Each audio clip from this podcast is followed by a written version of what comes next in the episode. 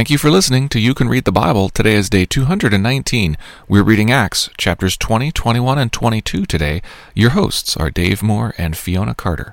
This is the Daily Reader for day 219, Acts chapters 20 through 22.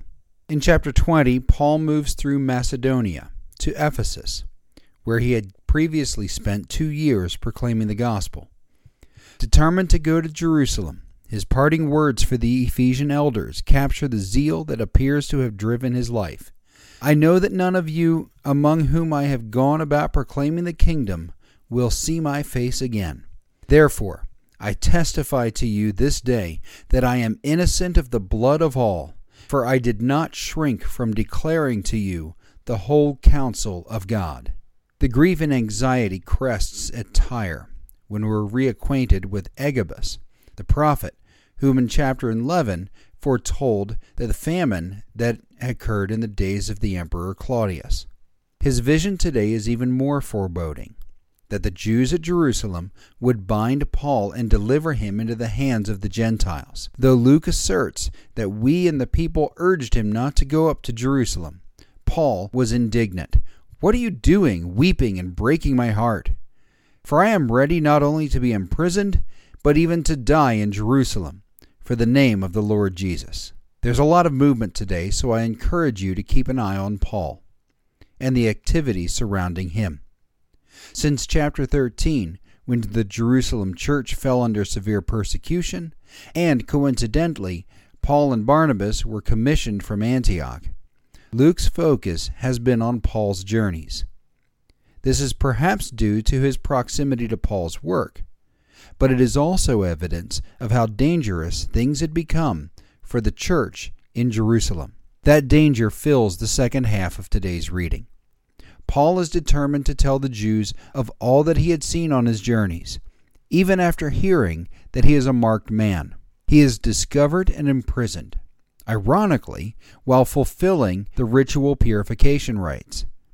The scene is eerily similar to that of Jesus' final night. An angry mob, conflicting accusations, and Romans, whose arrest of Paul, ironically, protects him.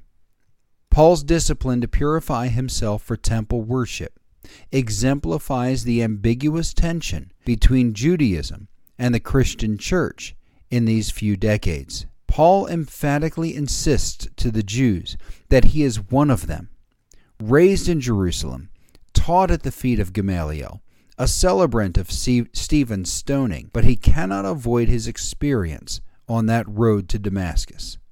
When about noon, a great light from heaven suddenly shone around me.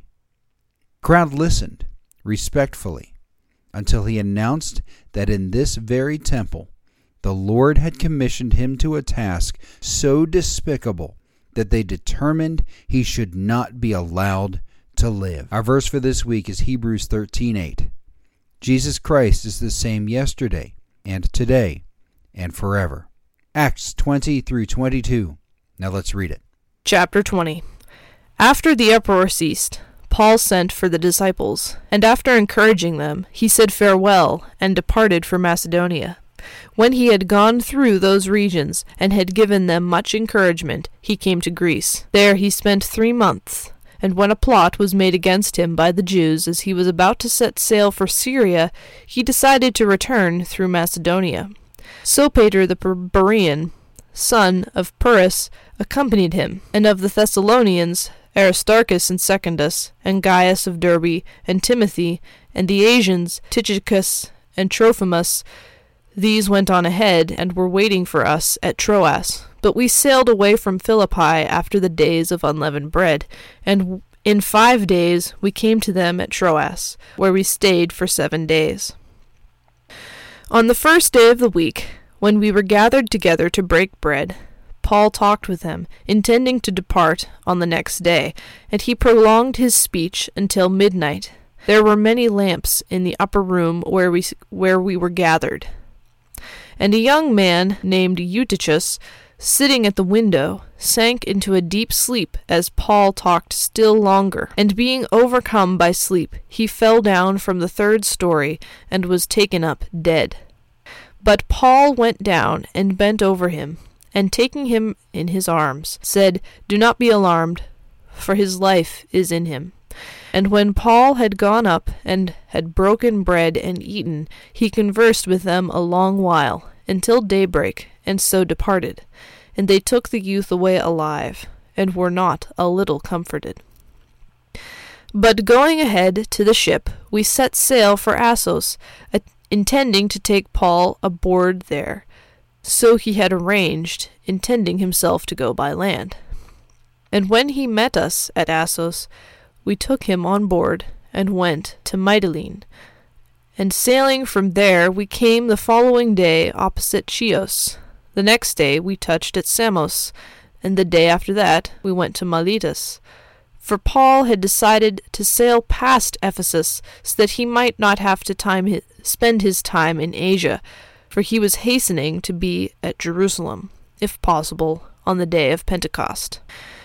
Now from Miletus he went to Ephesus, and called the elders of the church to come to him. And when they came to him, he said to them, You yourselves know how I lived among you the whole time from the first day that I set foot in Asia, serving the Lord with all humility, and with tears and with trials that happened to me through the plots of the Jews, how I did not shrink from declaring to you anything that was profitable, and teaching you in public and from house to house, testifying both to Jews and to Greeks of repentance toward God and of faith in our Lord Jesus Christ. And now, behold, I am going to Jerusalem, constrained by the Spirit, not knowing what will happen to me there, except that the Holy Spirit testifies to me in every city that imprisonment and afflictions await me. But I do not account my life of any value, nor as precious to myself, if only I may finish my course and the ministry that I received from the Lord Jesus,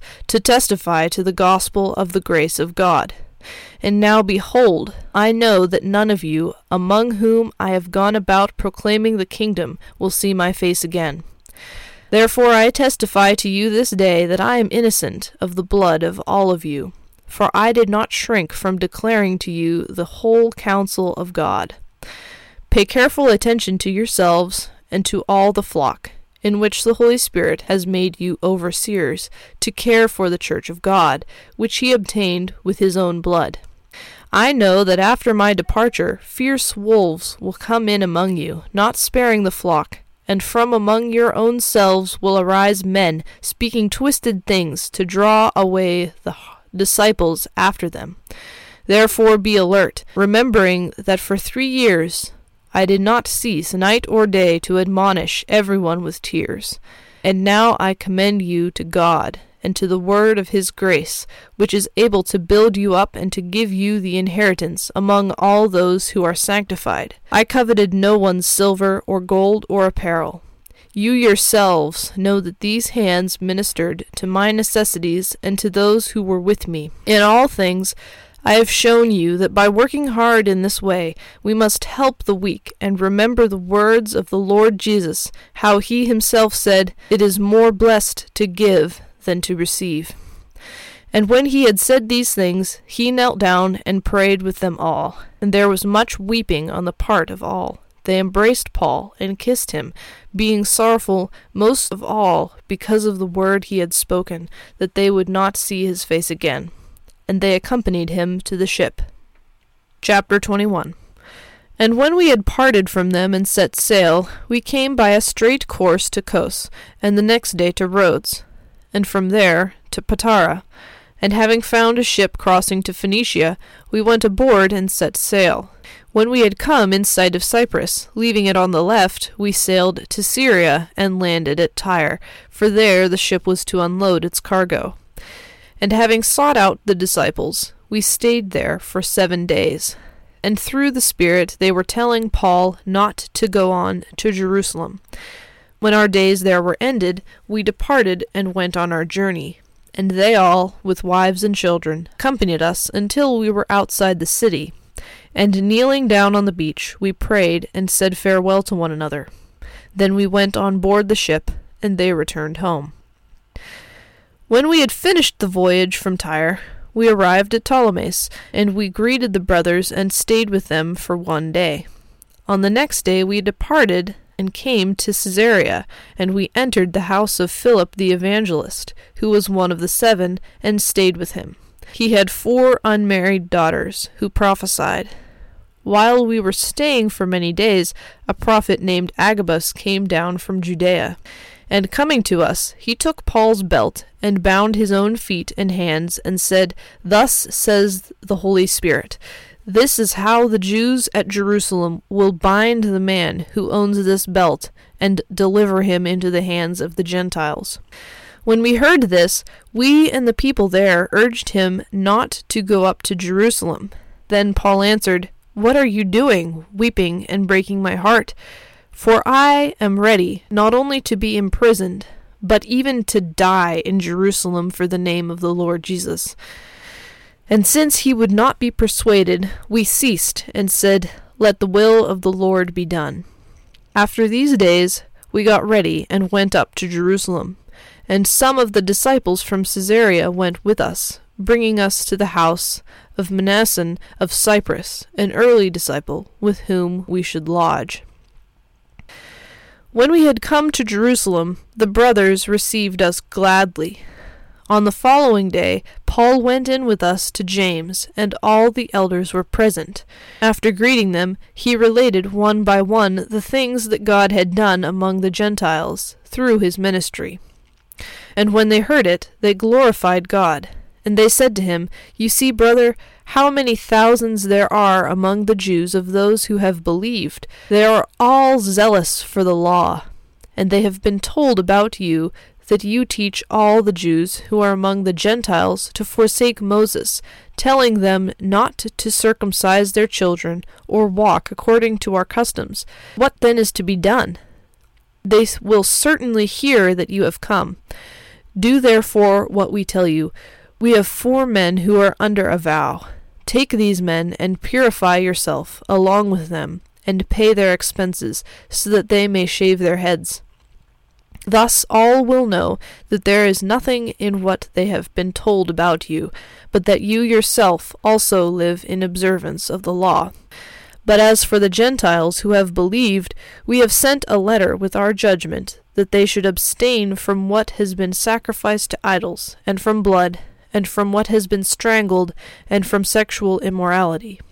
Then Paul took the men, and the next day he purified himself along with them, and went into the temple, giving notice when the days of purification would be fulfilled, and the offering presented for each one of them. When the seven days were almost completed, the Jews from Asia, seeing him in the temple, stirred up the whole crowd, and laid hands on him, crying out, Men of Israel, help! This is the man who is teaching everyone everywhere against the people and the law in this place. Moreover, he even brought Greeks into the temple, and has defiled this holy place. For they had previously seen Trophimus the Ephesian with him in the city, and they supposed that Paul had brought him into the temple. Then all the city was stirred up, and the people ran together. They seized Paul and dragged him out of the temple, and at once the gates were shut. And as they were seeking to kill him, a word came to the tribune of the cohort that all Jerusalem was in confusion. He at once took soldiers and centurions and ran down to them. And when they saw the tribune and the soldiers, they stopped beating Paul. Then the tribune came up and arrested him, and ordered him to be bound with two chains. He inquired who he was and what he had done. Some in the crowd were shouting one thing, some another. And as he could not learn the facts because of the uproar, he ordered him to be brought into the barracks. And when he came to the steps, he was actually carried by the soldiers because of the violence of the crowd. For the mob of the people followed out, crying out, Away with him! As Paul was about to be brought into the barracks, he said to the tribune, May I say something to you? And he said, Do you know Greek? Are you not the Egyptian, then, who recently stirred up a revolt and led the four thousand men of the assassins out into the wilderness? Paul replied, I am a Jew, from Tarsus, in Cilicia, a citizen of no obscure city. I beg you, permit me to speak to the people. And when he had given him permission, Paul, standing on the steps, motioned with his hand to the people, and when there was a great hush, he addressed them in the Hebrew language, saying, Chapter 22 Brothers and fathers, hear the defense that I now make before you. And when they heard that he was addressing them in the Hebrew language, they became even more quiet. And he said, I am a Jew, born in Tarsus of Cilicia, but brought up in this city, educated at the feet of Gamaliel, according to the strict manner of the law of our fathers, being zealous for God, as all of you are this day. I persecuted this way to the death, binding and delivering to prison both men and women, as the high priest and the whole council of elders can bear me witness.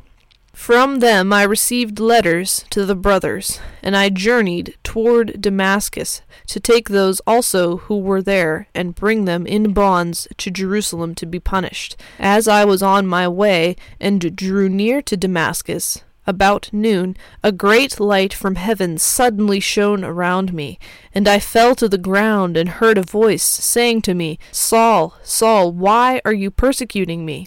And I answered, Who are you, Lord? And he said to me, I am Jesus of Nazareth, whom you are persecuting. Now those who were with me saw the light, but did not understand the voice of the one who was speaking to me. And I said, What shall I do, Lord? And the Lord said to me, Rise, and go into Damascus, and there you will be told all that is appointed for you to do. And since I could not see because of the brightness of that light, I was led by the hand by those who were with me, and came into Damascus. And one Ananias, a devout man according to the law, well spoken of by all the Jews who lived there, came to me, and standing by me, said to me, Brother Saul, receive your sight. And at that very hour I received my sight and saw him. And he said, The God of our fathers appointed you to know his will, to see the righteous one, and to hear a voice from his mouth. For you will be a witness for him to every one of what you have seen and heard. And now why do you wait? Rise and be baptized, and wash away your sins, calling on his name. When I had returned to Jerusalem and was praying in the temple, I fell into a trance, and saw him saying to me, Make haste, and get out of Jerusalem quickly, because they will not accept your testimony about me. And I said, Lord, they themselves know that in one synagogue after another I imprisoned and beat those who believed in you.